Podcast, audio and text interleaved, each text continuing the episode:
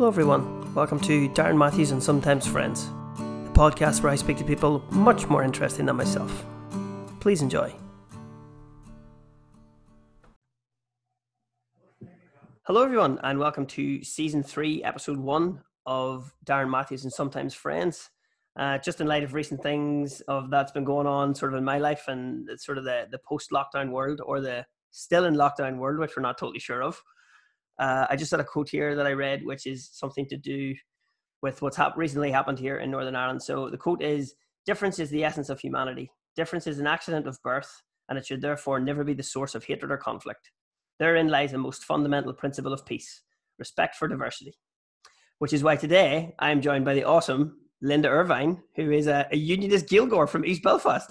Morning, Linda. Imagine why. Imagine why, Darren. How are you, Mrs.? I'm good. I'm good. Yeah. That's good. I have rattled up what I can figure out from my. Uh, I have a C at GCSE Irish, so you'll have to Oh, you'll have to be patient with me. My starter blocks were not were not great in life. I did French and Irish for GCSEs. I got a C in both. At least it was Oh. consistent. So I want. I, I'm trying. I, I I think I've got this one from memory. I didn't. I I tried not to cheat. and I tried not to Google any words. So I have Fáilte Linda Ervine, our podcast, Darren O'Machu, August Urinta Carja. Is that correct? oh, it, Yes.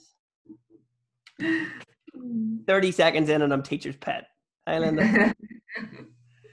Brilliant. So, uh, just to, for a guest on the podcast, Linda is in charge of the Turas project over in East Belfast and is also my boss at East Belfast GAA, our Uachtaráin.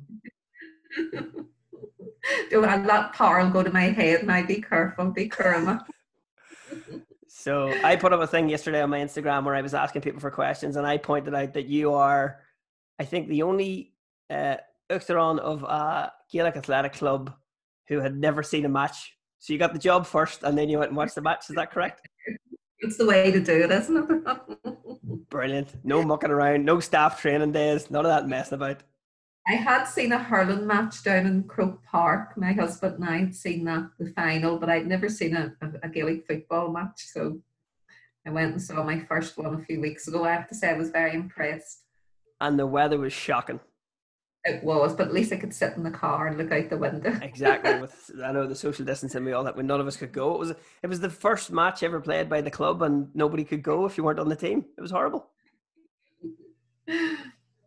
Oh man. So Linda, tell me a bit about your your project that you run over in East Belfast, which has been, I'm sure, quite difficult during the the COVID stuff. What what what is the project? What how how do you encourage the the Irish language in your part of the world?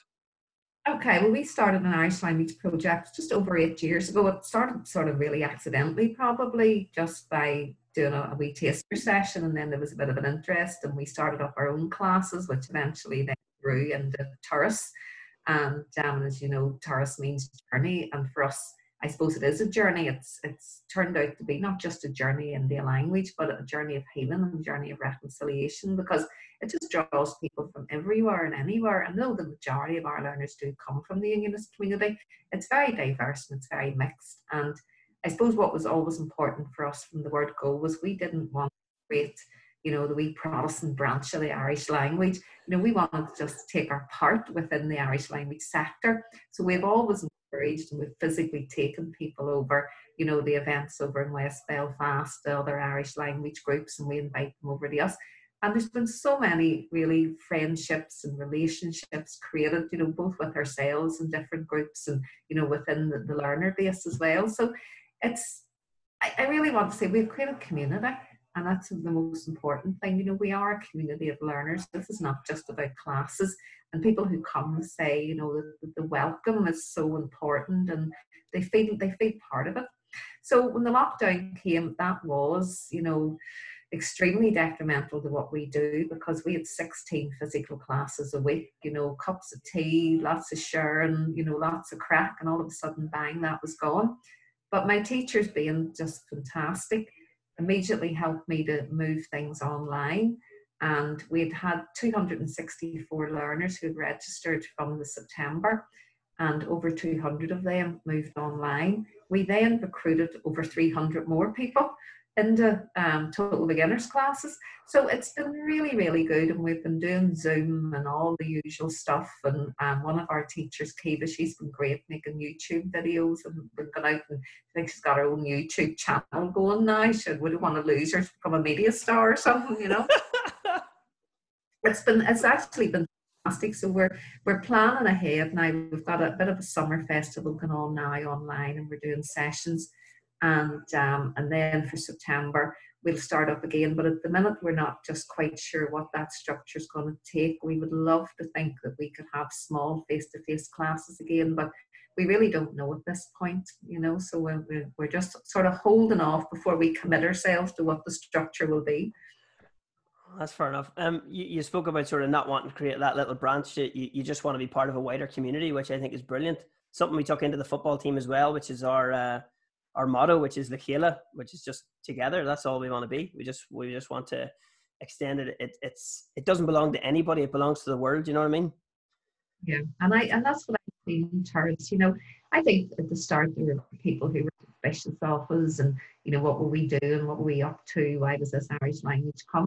But I think over the years, you know, we've really proven ourselves. You know, we're not out to do any harm. We love the language. Same as you know the GAA. We love the games you know, this is not about politics. This is not about division. This is not about trying to force anything. You know, we, we sit there, we offer classes. If somebody wants to come, they come. And they don't want to come, no problem at all. And over the years, I think what has really encouraged is, you know, some of the people who maybe were our critics at the beginning have ended up being our friends have become our volunteers, have become our learners, you know. And so I think there's always room, you know, lots of people are on a journey. And, you know, I think it's very important to keep that door open for people and allow them to make that journey down. And, you know, some of them will will end up, you know, some of them won't. But it's about respect and difference. And, you know, I don't mind if, if somebody doesn't like the Irish language or they don't want to play GAA, that's fine. That, that's not an issue but they have to respect that other people do want to do that and that's that's just how it is. One of the things i said i put forward into the, the football group when we were talking about stuff was so the ufc fighter conor mcgregor his big thing was you know when he's running around and he's fighting and he's waving his flag his thing is we're not here to take part we're here to take over. And i say to the guys from the football team can we maybe mm-hmm. suggest as a as a slogan we're not here to take over we're here to ask you to take part that's lovely i like that yeah yeah, I think it's it's the as you said the diversity and the other thing as well is the Irish language has existed long before Catholics or Protestants, so it's it's it should never be about that. It's like sport as well when when religion seeps into things or supposed religion. It's it's uh, it's a whole other thing there. I I really love that you're doing it where it's. I mean, I lived in New Zealand in Christchurch, and there were Irish language classes that were open to all. Why not? Well, you see with the GAA thing. Why not East Belfast? Why not anywhere in the world that wants to do it? Uh, I had a great yeah. chat with a guy, Andy McGibbon. Andy plays in a brilliant band called the Bonnevilles, and he said, learning about another person's culture should never lessen your own. Well, I, I think one of the things, that's the only thing I'll, I'll, I'll kind of come back to you on that, Darren, because this is not about somebody else's culture. You know, exactly. the Irish is as much my my culture.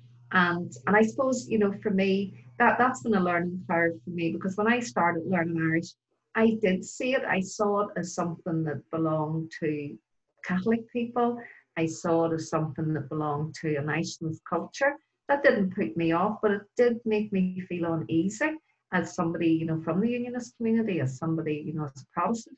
There was a, a small part of me, and I pride myself that I'm not sectarian, but I think, unfortunately, you know, when you were born at the time that I was born, and even though my family were very left wing, and I certainly never heard sectarianism at home, but you were surrounded by it, and it, it seeps into you almost like a poison, you know.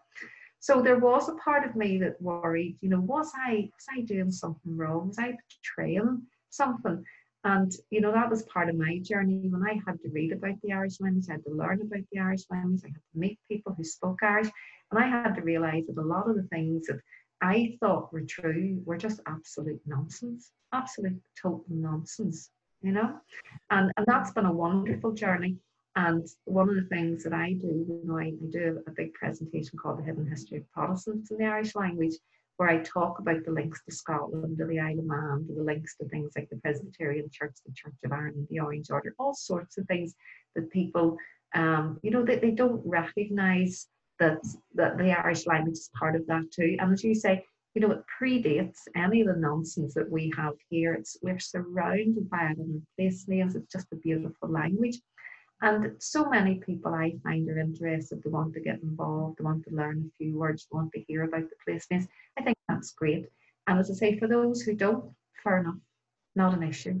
But you know, don't create negativity around something that is absolutely harmless to you, that is no threat to you, and actually, you know, brings so much joy to other people. Yeah, uh, Linda, I, I should point out as well. I definitely wasn't saying that it, it's it's another person's culture. I said that is that it is open to all. So it's it's yeah yeah. It no, does belong to us. It's it's uh, yeah. if you're on this little. I mean, I think as well as I've lived in a couple of different places around the world. We we're very caught up thinking that we're this little place we come from is the center of the universe, but we have so much to offer in positivity to the world. But whenever Absolutely. I travel places and I tell people where I'm from, they kind of still do that. Oh, what's that like now? I'm like, piss off, all right? I know. I know. it's, a, it's, a, beautiful place. You should come see it. Yeah, and this is the reality, and that's one of the things I feel very strongly about East Belfast. And you know, and I realised when I, you know, I went sort of out other places that people have a, a perception of what East Belfast is like because you know sometimes it was reported very badly, you know, in the news and you know protests and all this sort of thing. And, you know, even when I met people maybe from West Belfast, invited them over, you know, sometimes they were frightened and said, No, I, I've never been on the Newtownards Road. I, I think I'd be frightened of going over there. And, you know, my learners would say, Wise up, come on, come on over and get a cup of tea. Yeah. So that's a great joy, not only introducing my learners to places in West Belfast that they were nervous of, but bringing people over as well who went, wow, this is this is a lovely place. You know, people are really friendly. This is really nice, and that I suppose just normal cross city traffic. I mean, we think that's why the glider was put on just to accommodate us and our learners. You know, so that's very good of Ulster wants to sort you out with that. Absolutely. So, you know, what I think what we want to live in a society that's a normal society, and we're on that journey, we're getting there. And, you know, we feel we're part of that healing. That's brilliant. I'm I'm I'm very glad to hear, and it's nice to chat to you because I think the first time I met you was last week when you were just coming up. I think you'd come up with a, a bag of uh, sliotars, a donation for us from. I did, yeah, I did. They had. It was great, and you were just like, "Hey, everyone," and I was like, "Linda, can I get you to the podcast?" And you were like, "Yeah, sure." well, do you know, I'm going to tell you, and this is the truth. I went up last week to deliver the sliotars, and sorry, and um, as I say, they had done a gift from Castleknock. Um, GAA, lovely guy Dave O'Brien had brought them up. So I was just delivering them up to the teams.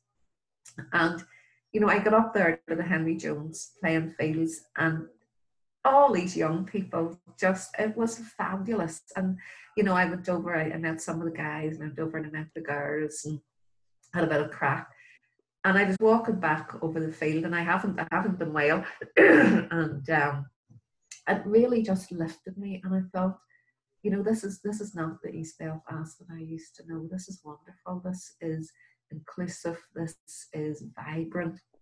The energy, and I, I just I got into the car and I rang my husband and I said, "Brian, this is this is just wonderful. You know, just the feeling that that gave me. You know, if I, if I could have just bottled that, it would have been lovely."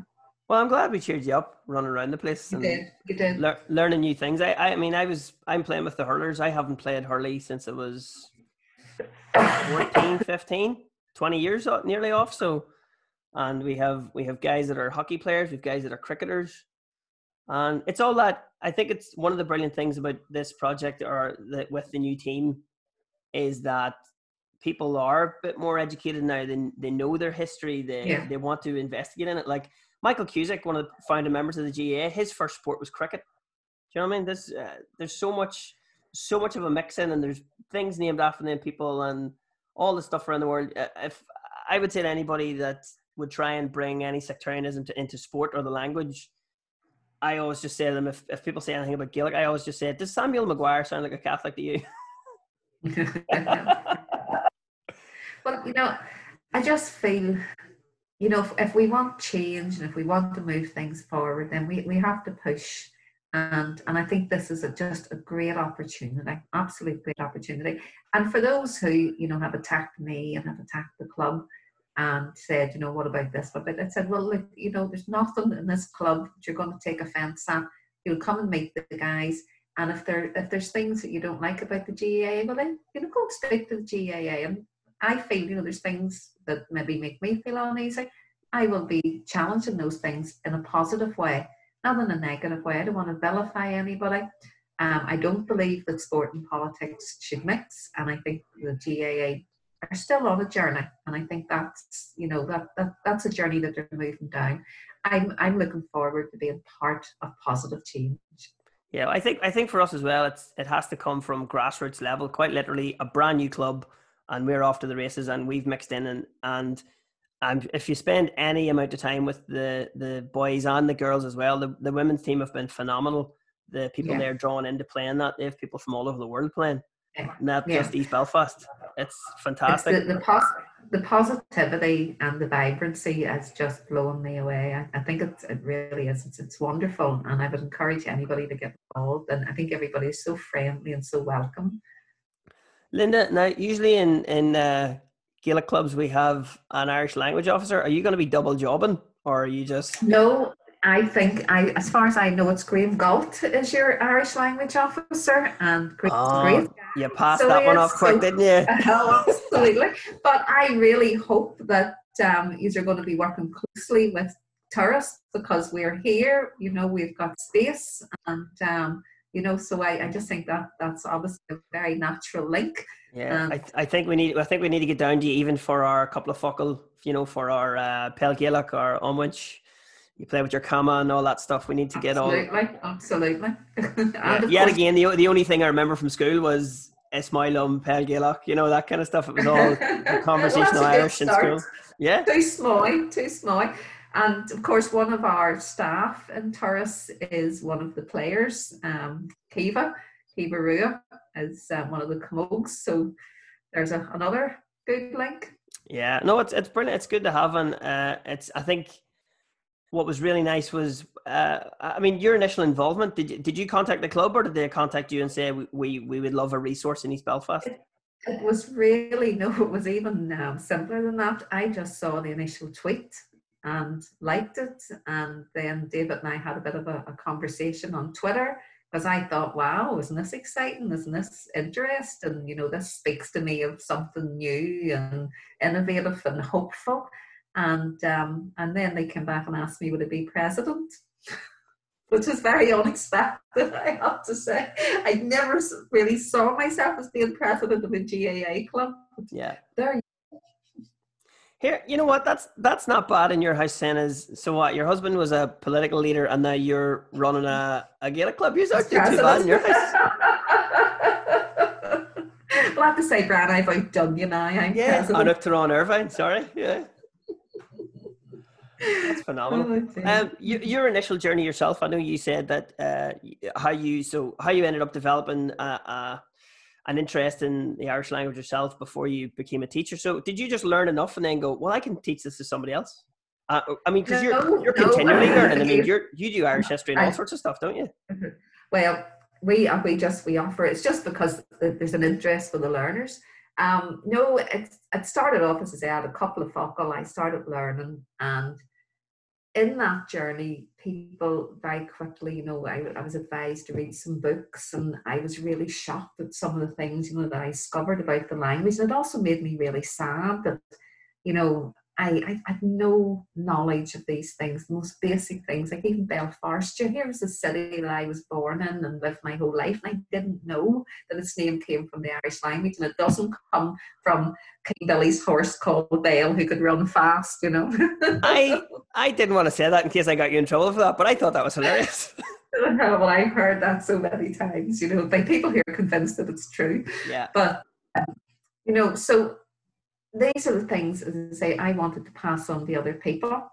So when I got the chance to start up Turas, I had a fellow Matthew, and he he had wonderful Irish, so he did most of the teaching, and I had another teacher, Phil. So I didn't teach, I, I managed the program. I do teach now, I teach the, the sort of lower classes and the family class, but I've, I've a range of different teachers. But the history stuff, which has been amazing, comes from my colleague Gordon McCoy. And um, Gordon lives in East Belfast and um, had, had learned Irish when he went to university. He's a fluent speaker, did a PhD in Irish and whatnot, and um, would be very, very well respected. And Gordon had done so much research. He'd worked for the Ultach Trust for about 17 years. So he just walked in with all this knowledge about East Belfast, about the Irish language, about place names, about Con O'Neill, about all the stuff that I was starting to become aware of, but didn't have the, the, the time or the ability to, to do the research and get to know it.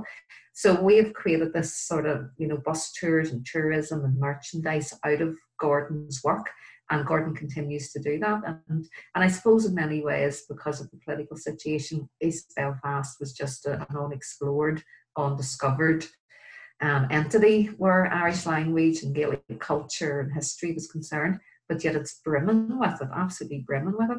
And you know, so I suppose what we wanted to do was to say this: this isn't something that we're important. You know, we're not running this up from Donegal this was always here. This is part and parcel of this place. And, you know, and if you belong to this place, you were born in this place, then this is something that belongs to you as well. And I think the, the reassuring thing for me is so many people have got on board and said, yeah, you know, I, I, I live here and there's Gaelic all around me and I want to know about it and I want to explore that. So that's been that's been so so fantastic. And over the years, you know, the, the hundreds of people who have joined us and come to do classes, who have become our friends, who've become part of our community. And it's just the richness that that brings to us, you know. I think one of the brilliant things as well is it, it's just a modern day, it's a modern day version of because once you go back, I feel, and it makes me sad in this country that our modern history has kind of hidden all of those beautiful things that you went and learned about.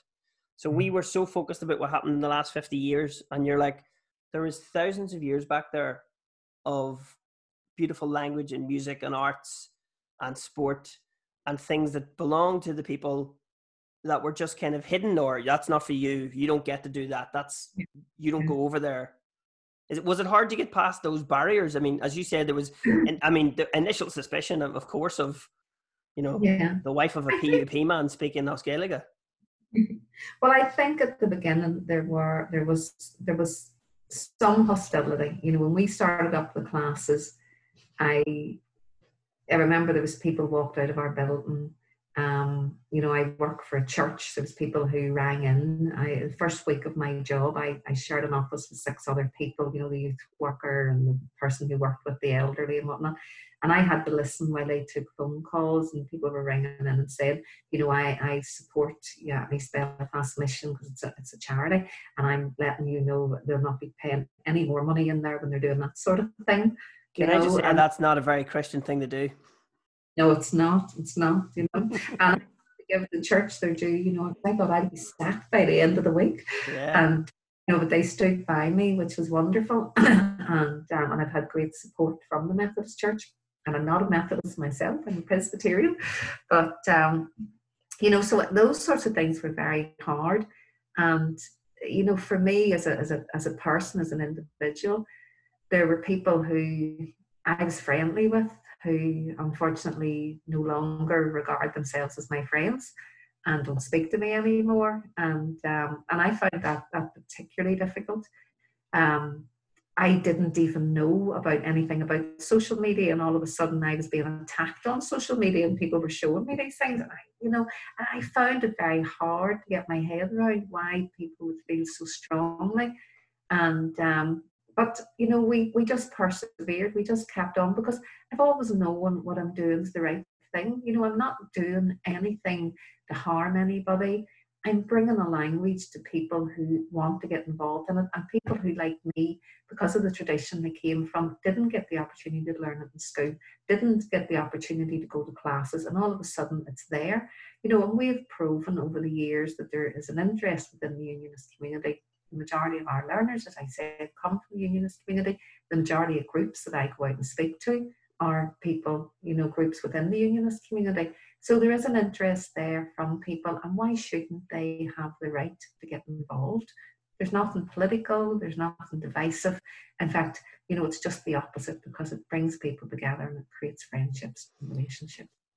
My my personal sort of story about the Irish language was, I mean, it was offered to me in school. Um, Tommy Mahoney, uh, Gundi Ardwaha, uh, mm-hmm. Erkin Tras, Ashruhan, you know, I'm um, South Armagh, basically. So, but I had a real problem and it, it I have this kind of shame about myself that I don't speak better Irish or that I don't speak more Irish. Because when I was a kid in the 80s and 90s, it was still a very divisive place. And it was nearly like they were trying to, I felt sometimes that some of my teachers were trying to teach me Irish. And it was, you were nearly at fault if you couldn't do it. But that's that's mm-hmm. not how you make people love a language. If you, I think if you show people the, the, the beauty of the language, where it was more like, if you can't do this, you need to be able to do this. And I was like, I don't, I don't like this because you're, you're making it like yeah. I'm, I'm lesser because I can't do it. Well, I found this is an interesting thing for me, and again, as somebody you know who's who's a Protestant, because you know a lot of my work at the beginning was introducing the language into a unionist community, providing access for people from the unionist community. But all of a sudden, you know, some people from the nationalist community started to join us because they we were making these friends, we were making these links. But a number of Catholic people um, came over, especially young people, and said, you know, I avoided the language when I was at school. I stayed away from it because I regarded it as being political. And even though maybe I was interested in it or whatever, I thought, you know, that's not who I am. I don't, I, that's but now that Jews are doing it, I would love to learn it. So I kind of found that sort of amusing in some ways that, you know, the work of Turas wasn't just about kind of freeing the language up for people from within the Protestant community, but it was freeing the language up for everybody. So you could learn Irish. And I'm, I'm not interested in vilifying people who are Republican or nationalist or loyalist or unionist. But what I'm saying, it's the same as GAA you know, that you have to be able to do these things without it dictating who you are politically. Yes. You know, people have to see that that's got nothing to do with it. You know, you can be Republican and speak Irish, but you can also be loyalist and speak Irish, or unionist or nationalist, or none of the above. And you know, it, it's just I think it's the freedom to be able to do those things. And I think one of the things that really amused me a lot of the, the, the start was when people, you know, said like, you shouldn't be doing that. You're, you know, you're doing something wrong. And at the time there was a lot of things because the flag had been taken down at City Hall and there was different things with Twaddell and you know people from the Loyalist community were talking about rights. But you know, as somebody from the Newtownards Road, I felt well the only people that are trying to deny me my right are people from my own community that must, have been, that must have been the most difficult, surely, where where you're from is the opposition. It's not coming from outside or across the yeah. town. Mm. And and I suppose the reality is too that even though we we have faced opposition over the years, it's been very little, and the majority of people have been very supportive. And you know, the people who have come to my office and um, very unexpected people at times who said, look, keep doing what you're doing. You're doing a good job. And, um, you know, and we've had fantastic support from people within both the loyalist community and the unionist community and many of our learners as well. So, you know, why wouldn't we do what we're doing? We're not doing any harm, as I said, and those who don't like it, don't engage. Yeah, I, I think with with the brilliant work you're doing, Linda, and then what we're trying to do with the football team, I think it's going to be that point where hopefully one day it won't matter where we went to school or what religion we were. Hopefully one day it'll just be they have a football team and there's an Irish language course over. It won't be the sensationalism of there are Protestants doing this, there are Catholics doing this. It will just be this exists and it's on mm-hmm. offer, and you don't have to come if you don't want to that's I suppose that is my dream that I want to see, and I I, I thought very much about this about the language, and I'd like to see it with the, the club as well. That you know it'll be so mixed and so diverse that nobody will you know nobody will have a knee jerk reaction or you know think that you're this or that, but it has to start somewhere. And it's only by people having the courage to break outside the mold and say, well, we're going to do this, we're going to set it up, even though not everybody likes it, even though there's going to be nasty things on social media, we're still going to do it because change comes when you take the initiative and you make the change. Yeah, well, I told my dad about the club, and I, I, I couldn't really, I wasn't really sure what his reaction was going to be because like he didn't have a he didn't have an easy time growing up, and you know he lived through the troubles and all that stuff, and he's where we're from in Armagh as well. And I said to him, I said, Dad, there's a cross community team in East Belfast I'm playing for. I said it's all religions mixed together, and he just said it's about time. So that's brilliant. Mm-hmm. That's that's our progressiveness. He's he's yeah. had the bad times, and he's like, I don't want you to do that. I don't want you to live through that. So let's go somewhere else. Well, I think sadly, what I sometimes see at the minute is it's young people who have, you know, they didn't grow up during the troubles, they haven't experienced the troubles, and yet, you know, they're the ones that are trying to keep the war going. And I find that very, very hard. And they talk on social media, you know, we, and I, see this on both sides of the community, you know, we suffered this or we suffered that. No, you didn't because you weren't born. You didn't suffer anything. Yeah. You know, Mm-hmm. generation grew up through it. And also, I think it's it's very sad that some of them think they've missed some glory. Well, they didn't miss the glory. You know, there was a number of things they missed. As you know, as a young person growing up, I was born in the '60s. It was a bore because you know the bands didn't come here. There weren't opportunities to go places. You know, I had a cousin who lived in London who just thought, oh, like what sort of place is this? You know, the real backwater. And then the other problem was you had men, and this is, I, I think there really is an underused um, resource, uh, the men on both sides of the community who did get involved in um, violence. You know, a lot of them lost their families. You know, their marriages broke up, their children went off and did their own things, had no respect for them because these men spent time in prison. And they ended up with alcohol, addiction problems, and mental health problems. You know, there's nothing glamorous about that broken lives, men who, you know, whether it was for God in Ulster or for God in Ireland, were really led astray by other people as young, as young men who just got all hot up and did things or had things done to them that they have had to carry about for many, many years. Again, nothing glamorous or wonderful or glorious about that. Very, very sad, I think, and that's that's what Northern Ireland's still dealing with the trauma of that. Yeah, I think um, where I'm from, uh, Bessbrook in Armagh, I had to drive through. Well, I didn't drive. My my parents drove me through. We had to go through two armed checkpoints to get to primary school, and it was a mile and a half from the house. Do you know I mean that's there's no there's no glory there. There's no this isn't a good no, thing. I remember no. visiting. Uh, you said about your cousin living in London. I remember visiting my auntie who lived in Sheffield, and we were driving around the Sheffield, and I said to her, "I goes, where's your soldiers?" Yeah. She went, yeah. Well, I goes, Where's your soldiers? She was like, We don't have them. She was, That's only at home, Darren. I was like. What? I yeah. thought it, I thought everywhere in the world had soldiers. Well, I remember we had the same. My mommy had a sister in Liverpool, and it was the only family holiday we ever had. And I was about 11, and we went over in the boat to, the Liverpool. And, um, and we were taken into the town. And of course, as soon as we went to the shops, we put our arms out to be searched. And I said, Don't do that here. You don't do that here. But of course, that's what you did. oh God.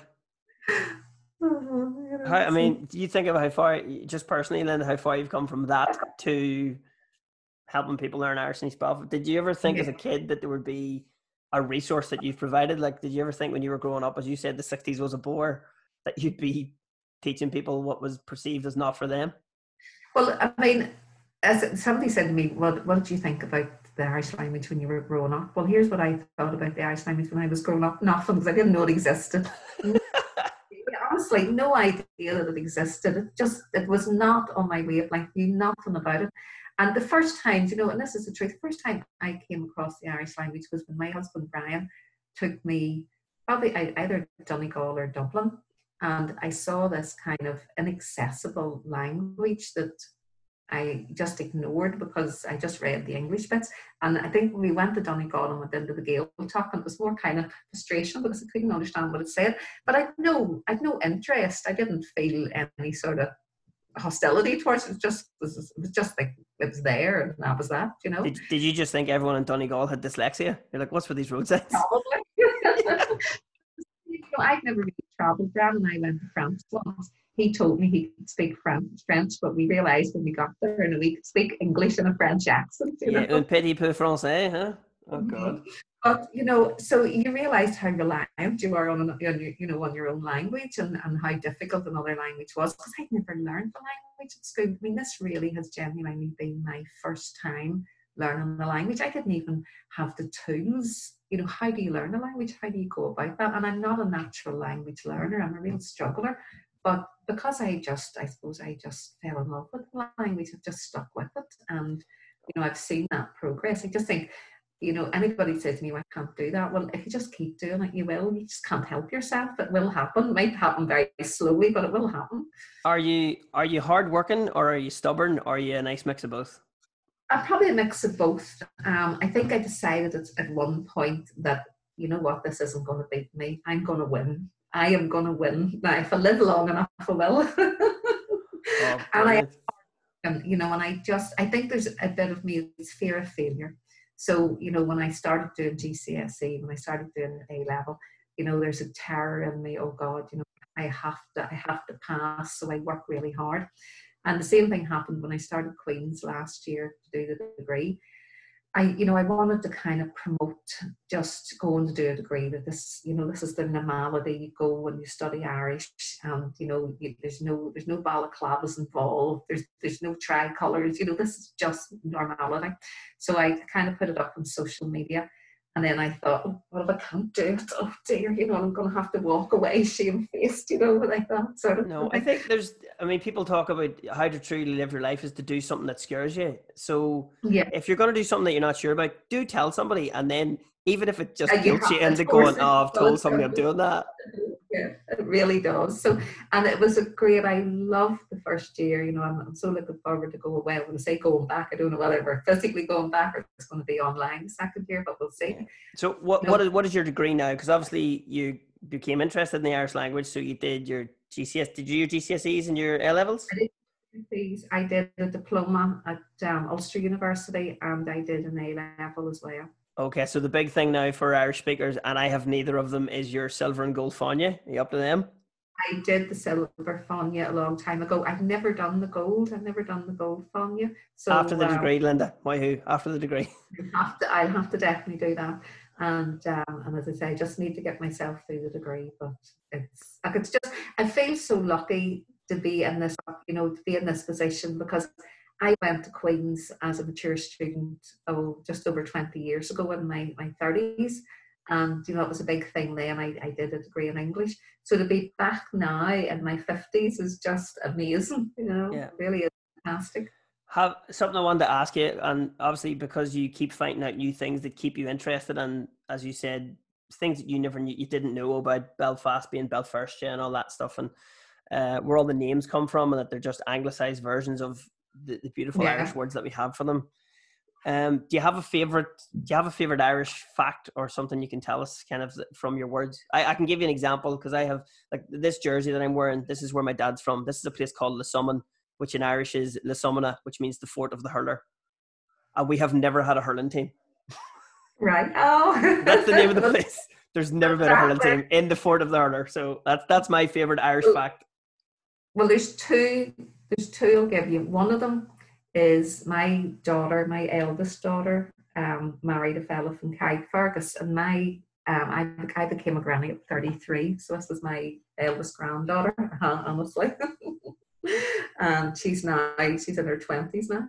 But anyway, so um, Jordan Lee, when Callie moved down to Carrick, Jordan Lee used to go to a wee after school program in a place called Sullatober, and it was on the back road at Carrick. And when I used to wait on her, I used to be looking at this thing S U L L O T O B E R. And I used to think that's a sort of a funny name. But it was only later on when I started to learn Irish and I got an interest in the place names that I understood then, it was explained to me what it meant. And it was Súil an Tobair, the eye of the whale.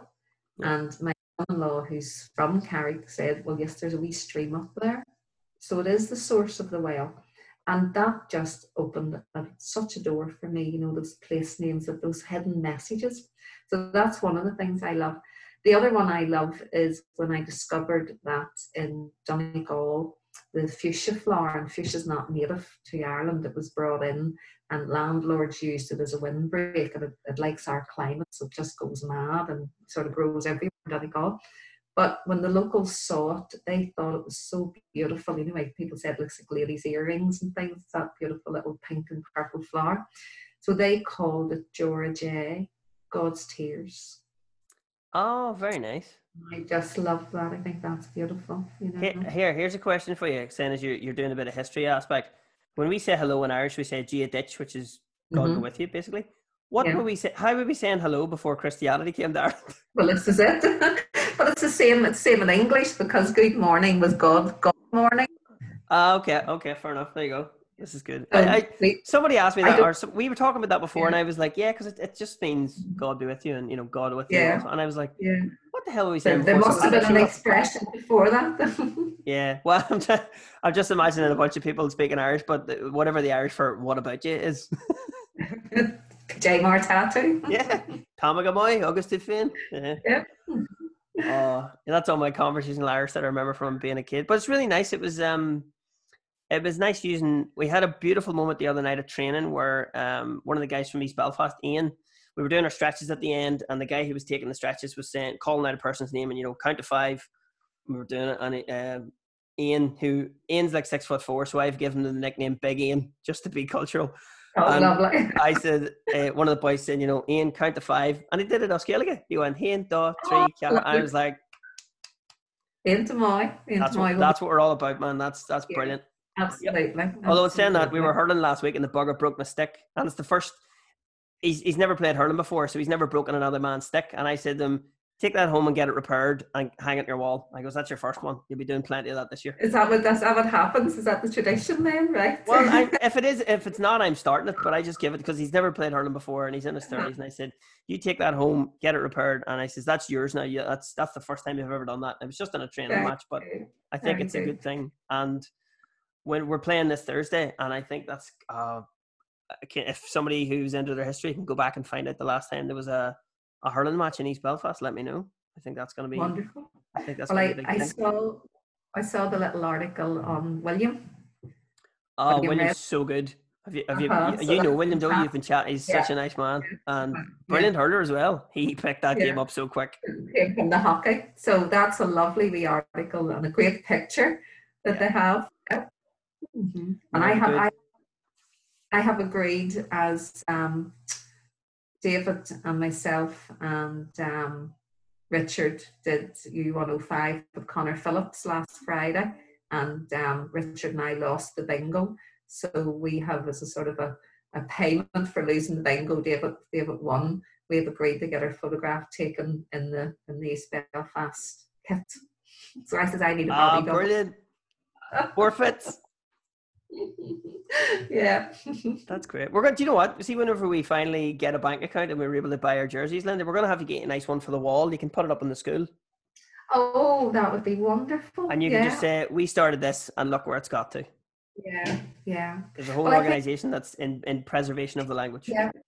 But this is one of the lovely things that I think about Turas. You know, I, you know, I this was something that I started on my own, and now there's hundreds of other people and it's not just the language, you know, we have a singing class, we have Irish dancing, we have set dancing, you know, the, the, the GAA club has, has come out of this, it's part of it. And, you know, the tourism, the Con stuff, the library. And, and I think the, the, the loveliest thing for me is, you know, the library started because I bought a couple of books and then that sort of grew of people give us a few books. I got a um, a bookcase out of the second-hand shop and put it in the, the, the um, office and we said the learners people can borrow these. Now we have a, a proper library with over 4,000 resources and we have a staff member and we have volunteers and the library has little or nothing to do with me. It's their world and they love it, you know. So it's something that started with me and has grew beyond me, and I think that is where the strength is, you know. Is it, it does it feel nice to have something that well, I know you're a busy woman as well. So one, you don't have to worry about it, and two, it just complements. It, it, grows. It, it's all from the initial idea of yeah, yeah, that they should be involved in East Belfast. But I think the beautiful thing is as well is that, as you said, even though you you're based in East Belfast, people come from all over the city and come from the countryside and come in just to to be conversational yeah. and to learn their bits. And I think that's how we keep yeah. the language alive. Is even if people can only speak a few words it'll generate an interest that will keep people coming back.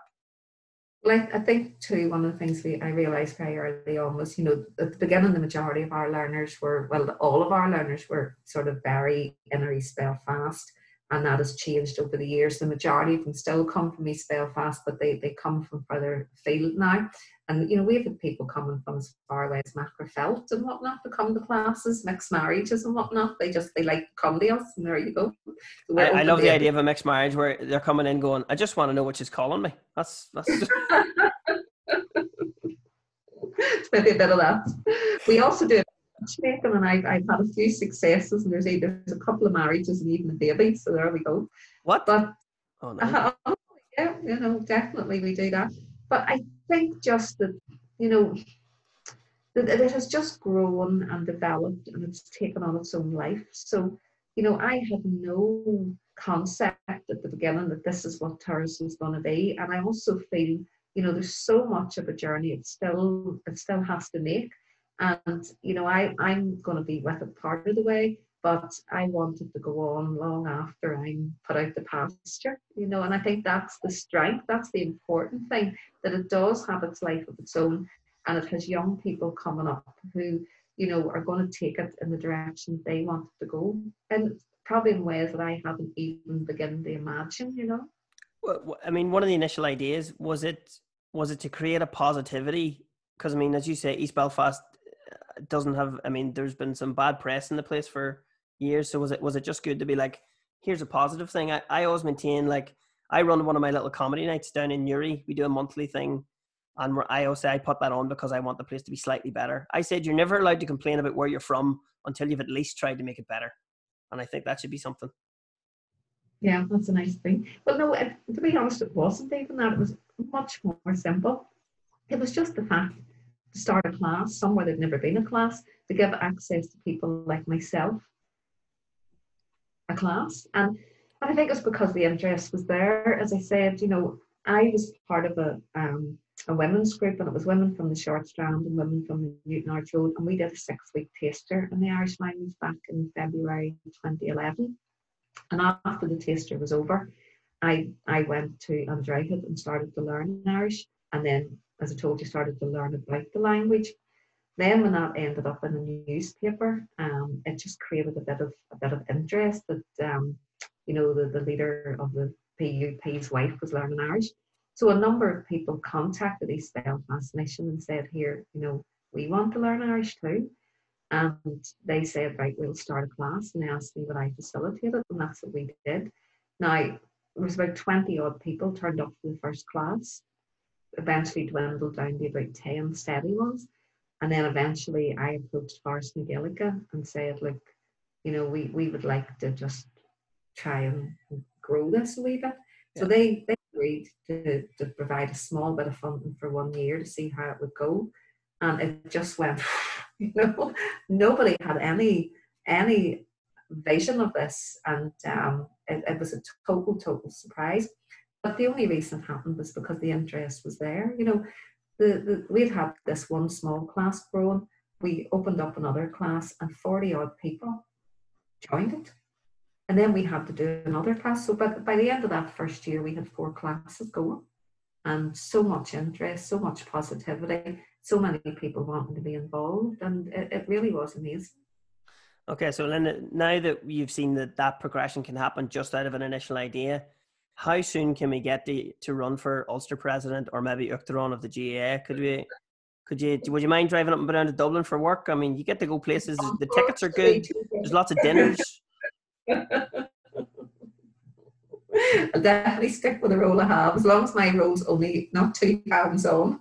yeah, I mean, I mean, I don't mean, I don't mean straight away. I mean, you've got to finish that degree first, you know. Let, let me get my feet under the table. Brilliant. Well, do you know what, Linda? I, I, I think everybody in the yeah, I think everyone in the club has agreed that it's, it's been really nice having you, even if it just even to give us a bit of uh, you, you, you certainly legitimize us a lot more in the in the community over there. And as I say, we're a lot. Of, I mean, a lot of the guys aren't from East Belfast, but a lot of the guys are, which is the more important thing. Yeah, yeah. And we've been saying to those boys, I'm like, this is your club. I goes, your name's on that one. We're here to help. And once you're up and running, it'll it'll sustain itself. That's what we want to see from the initial interest to similar idea to yourself and I firmly believe we probably wouldn't be able to operate at the capacity we do if you hadn't if you hadn't already done what you'd done. So thanks very much for making it a wee bit easier for us. Well, I feel very honoured just to be part of it, and I really have been amazed at just the energy that's coming out and the work, the hard, hard work that people are putting in because it is hard to set things up and you know get things on board and be positive and, and especially when there's critics out there. And all I have seen is positivity and and also I've been very humbled by the fact that when there has been small bits of negativity, that has not been um, you know, there's been no negative response. The response has been continually positive. Well, I mean, myself and yourself ended up in the same Twitter spot, agreeing with each other. But I, I didn't want to. Any response I sent in was positivity. I didn't want to degrade to name calling or negativity, which was being thrown back at us. I was just like, mm-hmm. we're we're here to to mix people and to to show everybody that it's not them and us. It's just all of us. That's the main thing that that has always annoyed me. And uh, maybe yeah. a bit of foresight from living in other countries and mixing with people from all different races and religions is you just go why can't we do this? The i, I mean i have a joke when people say to me uh, you know are, are, people racist where you come from? I says uh, i go we have racists but we, we are more sectarian. They say what's sectarianism? I said it's like racism when you're all the same color and a little bit stupid. That's very true. That's actually very yeah true. so it's, it's just getting it's just breaking down those barriers and as you say it has to be it has to be the project where somebody goes across and goes, "Do you want to come learn about something?" And then maybe we'll get on a bit better. This is it. And they'll always be the naysayers will always be there. And I think what you know, I've seen in my own journey with the language is, you know, there are naysayers. You know, people sort of attacking you on social media, and some of them are, you know, they're trolls and they're nasty and they're they're looking for arguments and they're they're looking to be critical. But there's also people there who you know, they're making statements and they genuinely believe what they're saying. And quite often it's misinformation, it's false information. And, you know, my only response has always been to invite them in. Now, very, very few of them come, but I've found that the ones who do come, you know, become friends, you know, because they realize that there's nothing wrong, there's no issue here. And, um, and the ones, as I say, who won't, you know, accept an explanation, um, my my husband used to say his brother always would have quoted, um, you know, for for what I can't just can't remember exact words of it. For those who for those who um, who understand, no explanation is necessary, and for those who don't want to understand, no explanation is possible. And I, that's just the reality on social media. I, I, I, always like the quote that uh, you should never wrestle with a pig. You end up getting dirty, and the pig likes it. That's right. you, your, I mean, yours was much more eloquently explained, but I'm from the countryside, so we're a little bit more rough, you know. But I like yours. yeah, no, as you said, it's all about just staying positive and, and doing our bits and pieces. But as, as well as the um, as well as the resources that that are now available in East Belfast at Turas and the centre, I mean, you you're you've got online, you've got. Uh, you, I mean, you're learning a bit about the history is there a is there a tour in East Belfast we can do? Well, we had we have bus tours now. Unfortunately, they are cancelled at the minute because of the pandemic, but will be coming up again. Um, we're looking at trying to get a virtual tour with a paywall put up instead because we've very successfully for a couple of years ran two great tours. One is the Gaelic Tour of East Belfast, which was more your idea of a traditional bus tour that just took you all around East Belfast and pointed out places that were linked with sort of Gaelic history, language, culture. And then the other one was the Con O'Neill one, and it it was it was sort of different. It, it took you on a bus to five specific places, and you got off the bus, and then the story was unfolded about Con O'Neill, who was the last Gaelic lord of this area.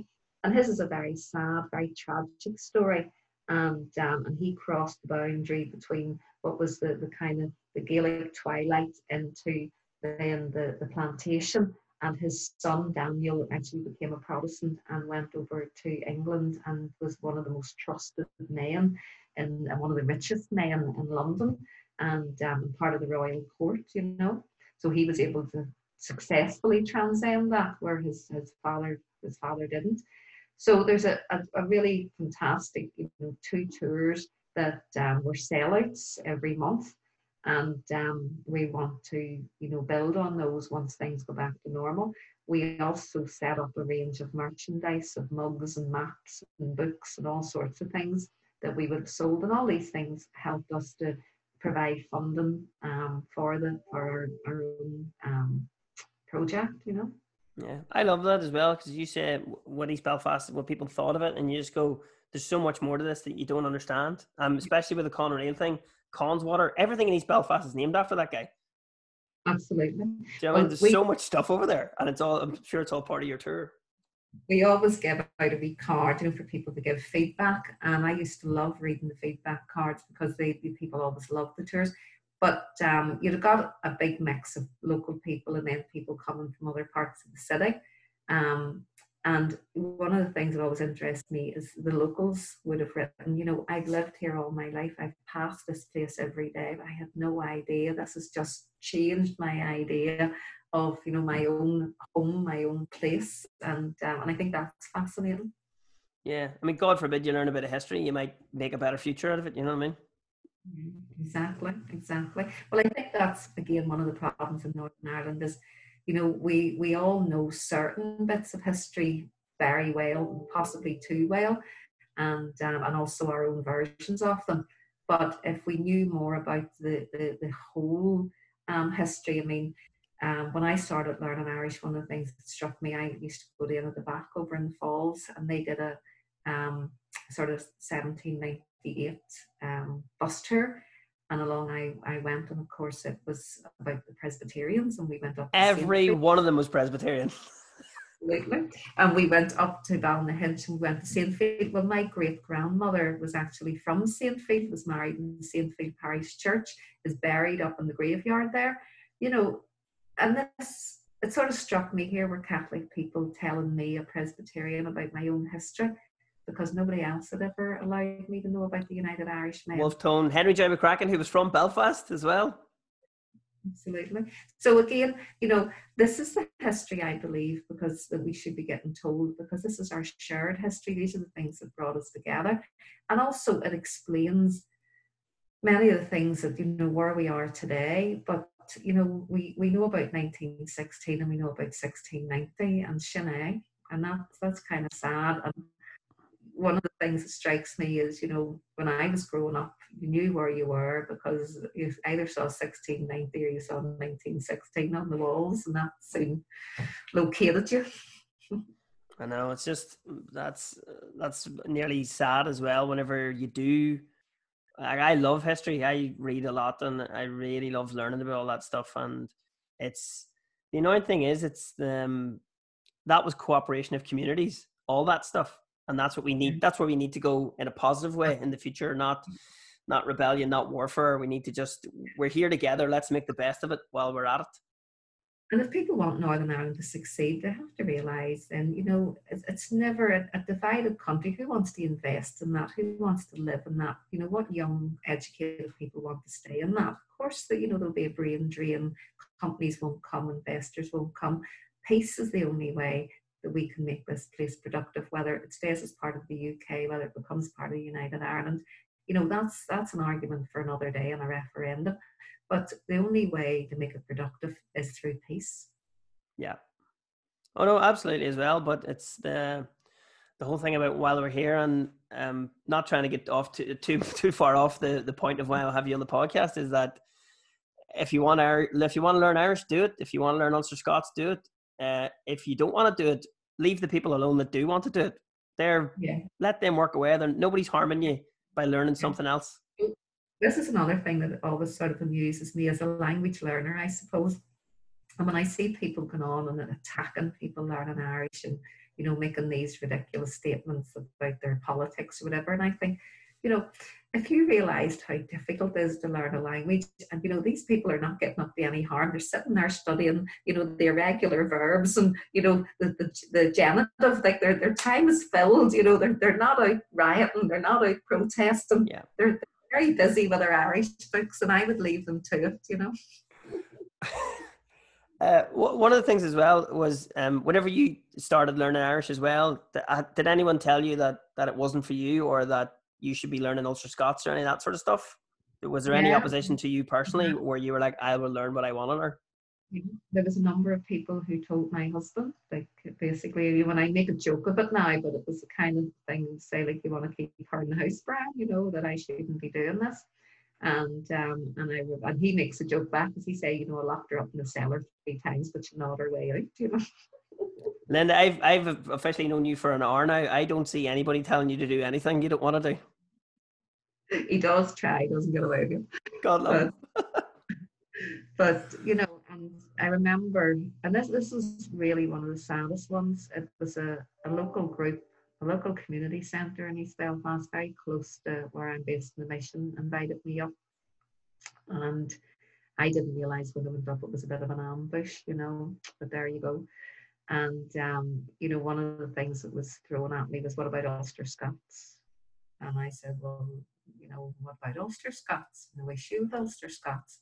And I said, "But you know, people have wanted to learn Irish, and you know, but I think it was actually a good thing for me because somebody, you know, as somebody from the Protestant community, I had never had any interest in Ulster Scots. I didn't never any interest in language.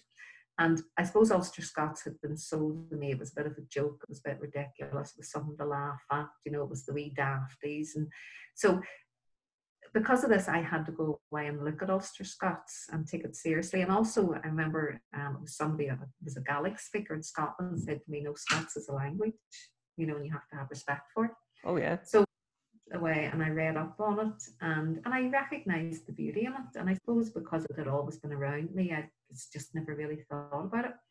And it took me in another part of my journey because, again, I didn't want to be, you know, because I was learning Irish, obviously Ulster Scots was the enemy, or vice versa. And I don't, you know, I don't see anybody in Irish language who gets in the whole state can't have Ulster Scots down with that sort of thing, you know. In fact, I've met Irish speakers who are who speak Scots, who are interested in Ulster Scots. And and I find because people are interested in language and culture, you know, when we've done certain Ulster Scots events or you know had Ulster Scots speakers over, it's the Irish speakers who attend these events. Yeah, because they want to um, know more. They, they need to see yeah, where this comes from and how it ended up here, and it's interesting. The whole the whole thing's interesting. Well, one of the things that struck me too then when I looked at, at Ulster Scots and I looked at Scots is, of course, it's full of Gaelic words because though they're two different languages, there's a massive crossover. The Scottish are um, just a mentally ill Irish tribe. Billy Connolly said that. well, the language went over, you know, the, the Scotland people spoke Gaelic, and yeah. then the Scots in, and in the, this, the Scots language, the Gaelic, they kept a lot of their Gaelic and they kept the structures and a lot of the words, and then that came back over here, and, and so this sort of mix, which I think that is beautiful, and I think that's something that enriches us. So what frustrates me is you know, when some people who don't have any genuine interest in Ulster Scots, and you see the same thing with the Irish language as well, that they want to use it, you know, as a flag of their, you know, sectarian attitude. And that makes me angry because, you know, the languages aren't sectarian, the language aren't the languages aren't divisive. One of my close friends, Liam Logan, Liam's from Dunloy, he's an Ulster Scots speaker, and obviously with the name McLean, you know, comes from a Catholic background.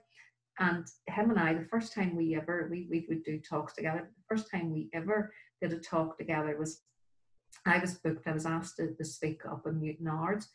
And it was really a strange reaction. As soon as I had agreed I would speak, the, the guy who was organising it, I think he was councillor, ever says, oh, well, here we'll have to get somebody from Ulster Scots now.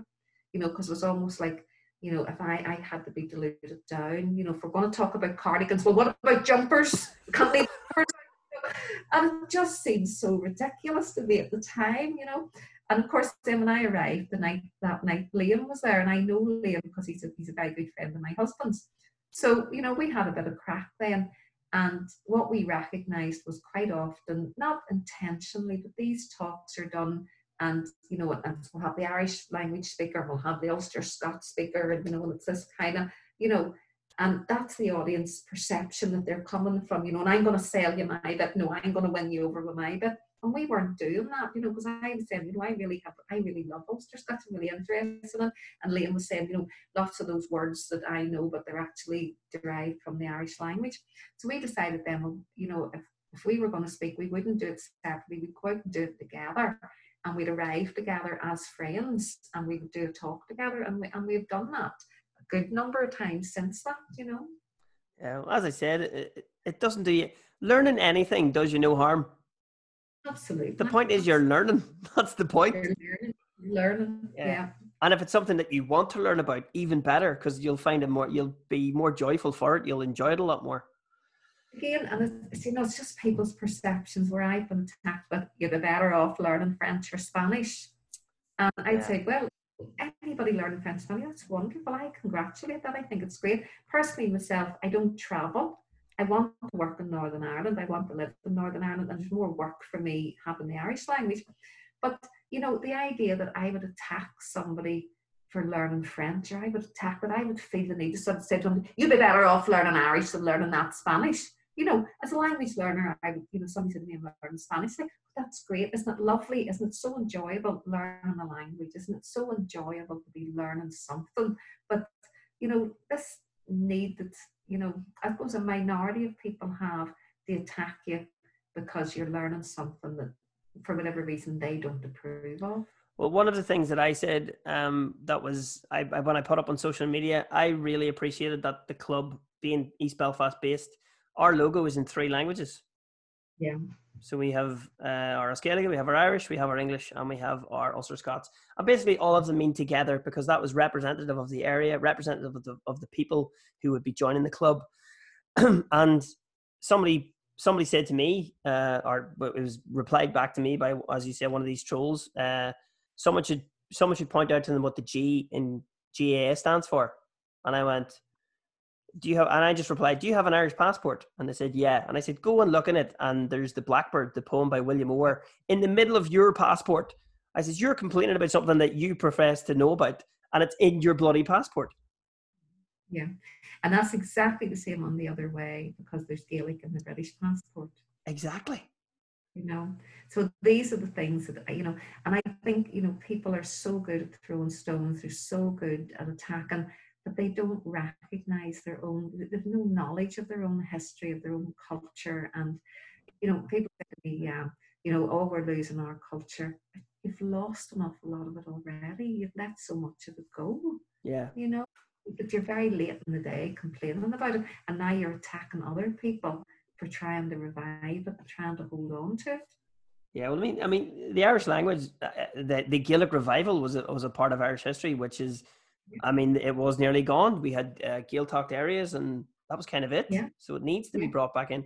And now, b- by pure population and by amount of speakers, Belfast as a city is one of the biggest Gaeltachts in the world. Okay. Mm-hmm. And I mean, the Presbyterian Church in the 1830s, the Presbyterian General Assembly termed the Irish language our sweet and memorable mother tongue. And in the 1840s, they made it a requirement for all of their trainee ministers to have a knowledge of the language because so many of their early congregations, and again, this is what I find fascinating, a lot of them had come over from Scotland, so they were Gaelic speakers, and of course, you know, the language that's derived from the Irish language. And um, so they had no problem understanding people who spoke Irish.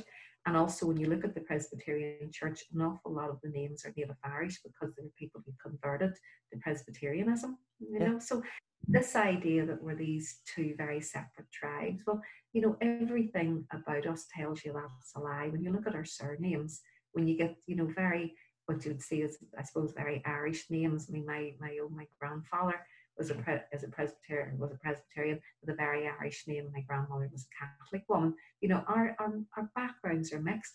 And then on the Catholic side, we get these very what you regard as planter, I suppose, surnames because you know we're not one thing or another. We've married in we've converted we've crossed over we're mixed in and i again i think that enriches us. Linda are you really looking forward to the day when we don't have to use the word side or community? Yes. It's going to be yeah. good isn't it? It is going to be good. You know when you get to the point where and it'll be you know maybe my grandchildren and great grandchildren will say granny what do you mean? Well what? And that that will be a wonderful thing you know, and um, Peter Shirlow shared this story with me, and I thought it was lovely. And he said again, it's that it's that natural sectarianism that's in us we don't even know. And um, you know, his children, he, he's a mixed marriage, and his children, I don't think his children would nominate as anything. But um, his son was playing rugby, and I think I don't know whether it, whether it was a child's name or something. Obviously, must have um, struck Peter, but he asked his son, "Was the wee boy a Catholic or a Protestant?" He did it, you know, innocently. He didn't mean any harm by it. But his son looked at him and said, "Why would you want to know that?" That's brilliant. And he caught him up, you know, and he said, "You're absolutely right. Why would I want to know that?"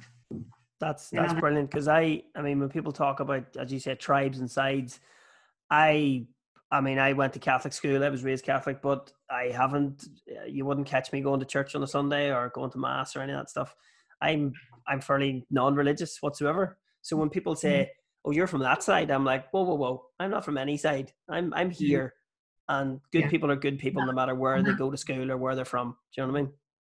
That is wonderful. And, you know, I grew up in the world, and, and again, you know, the, the, we learned very early to work out who people were. And I don't know whether that was self preservation or what, but, you know, and it was sad. And, you know, so you were looking at people's names, people's addresses, and we still do it, people's schools, what hints they were given to put them into a certain box. And I think that's one of the things, not at the beginning of Turas, but as Turas developed and went on, um, you know, one of the things it's, it's, really, really sad. We have to actually ask people now, but the first few years we didn't. We just sort of worked it out. Um, you know, whether people were Catholic or Protestant, and we have to do that because we're one of our funders. We have to say whether people, how you know, the ratio of Catholics and Protestants. But what I started to discover, and that's why we had to start putting it on a form and getting people to tick, was the people coming were getting more complicated. That because their husband was Seamus didn't necessarily mean they were a Catholic or because their wife was Lily didn't necessarily mean they were a Protestant. You know, my, my grandmother was called Lily, and my niece is called Lily. or because their daughter was called Sinead, mm. didn't actually necessarily mean they were Catholic, or because they lived in a certain part of the town, didn't necessarily. And I started to think, wow, this is great. This is great. You know, well, the main part for you is, do you want to speak Irish? And when they say yeah, you go, well, then it doesn't matter where you're from.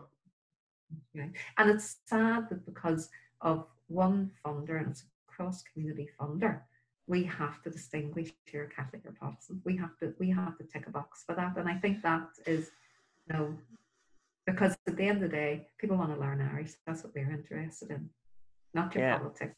Well, the, the example I've been using um, to explain the Gaelic Club to people, I said, because uh, everybody in Northern Ireland or on the island of Ireland knows who Cuchulainn is. Yeah. So in Irish history, because he's been claimed by, as you call communities, both communities have claimed him as the defender of Ulster. And I said, right, well, he played hurling. That's how he got his name. I said, well, I can tell he became the, the Hound of Culann because he killed a dog with his hurling his sliotar. And I say, go. So if you want to come and play and be like him, let's go a friend of my husband, Sandy Tyrie, who was one time the head of the UDA, um, they planned to go down to Dublin and steal him back out of the post office. But there, he was a bit big and he was a bit heavy, so it never happened. Yeah. But the plan was. right. I was going to say, there's actually, there's another statue of him closer to home. There's one in Mullaghbawn at the foot of Slieve Gullion. Big thing they didn't know. I know, because it's only an hour down the road. You could get him. Have we got them? Don't think they're interested anymore. Amazing. Uh, Linda, I am sorry because I've kept you talking for far longer, but I've really enjoyed the chat. Uh, if we want to find out more about you, we've we've mentioned Turas plenty of times as well, so uh, we can just find you online. Yes, if I we go on Google T U R A S. East Belfast Mission. You can either get me at East Belfast Mission or their Cairde Turas has a website as well. So Friends of Turas, Card to Tourists. Okay, and that's where we will go. See, here's the thing: not everybody speaks Irish, and people listen to this. Thankfully, I'm glad to say all over the world. So, Cairde Turas, C A I R D E, yeah. I, I was going to throw in a joke. I was, is there a H in that or an H? yeah, Cairde Turas, guys. If you want to go and check out uh, the great work that Linda does over in East Belfast, and uh, check us out as well, East Belfast GAA, because I think we probably wouldn't exist without the great work that Linda and her lovely people over there have been doing. So, uh, Bosley, it's been lovely to chat to you. Is there anything anything else we should know, or any anywhere else we should go looking for you if we want to find a nice resource? You're going to have to start coming and getting us to teaching us a few bits of training. Can Absolutely. Well, we're we're going to have to get that sorted out, and um, for the for the new season, get you all get you all up to. I know Kiva's already got some plans of getting the the the commodes, getting them a, a couple of fucking. Yeah, so, I think I think the main one that I need to remember is my chasseurs. So get the the hands absolutely. up, boys. Yeah. That's which is which is different to when I was in school because all they used to tell me was chasseurs, which is just.